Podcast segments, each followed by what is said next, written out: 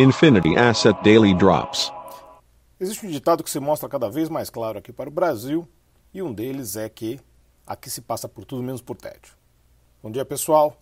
Ontem, depois da demissão de Araújo, do pedido de exoneração do próprio Araújo, que já era uma cabeça pedida faz tempo pelo Centrão, também por diversos outros setores da sociedade, setores do governo, Araújo trouxe um desempenho fraco, vamos dizer assim, excessivamente ideológico para a pasta, não trouxe nada que for, pudesse ser de concreto com os Estados Unidos, como exemplo uma aproximação comercial ou a questão do CDE, e já vinha tido sua cabeça pedida já há algum tempo. Foi substituído por Carlos Alberto França, uma pessoa de confiança do Centrão, e entre outras exonerações. Foram mais danças de cadeiras, alguns foram substituídos, colocados de um lugar para o outro, alguns para acomodar exatamente essa questão do Centrão, e para alguns analistas pode parecer em partes uma, um sinal de fraqueza de Bolsonaro, mas para outros já dizem também que pode ser um sinal de confluência com as casas e isso pode avançar, principalmente em relação às reformas.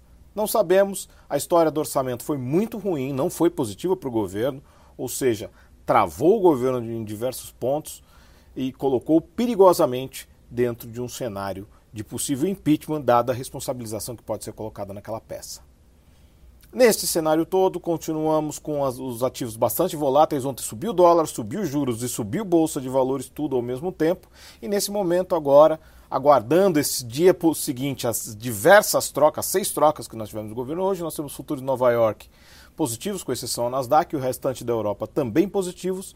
As commodities caem na sua maioria, o petróleo, até por conta da liberação do canal de Suez. O dólar sobe contra a maioria das divisas neste momento, índice VIX de volatilidade com queda, com alta de 0,68% e uma agenda bastante intensa de indicadores, com destaque para o IGPM, que pode superar 30% na medição atual. Anual, desculpa. É isso aí, pessoal. Tenham todos uma ótima sessão e bons negócios. Infinity Asset Daily Drops.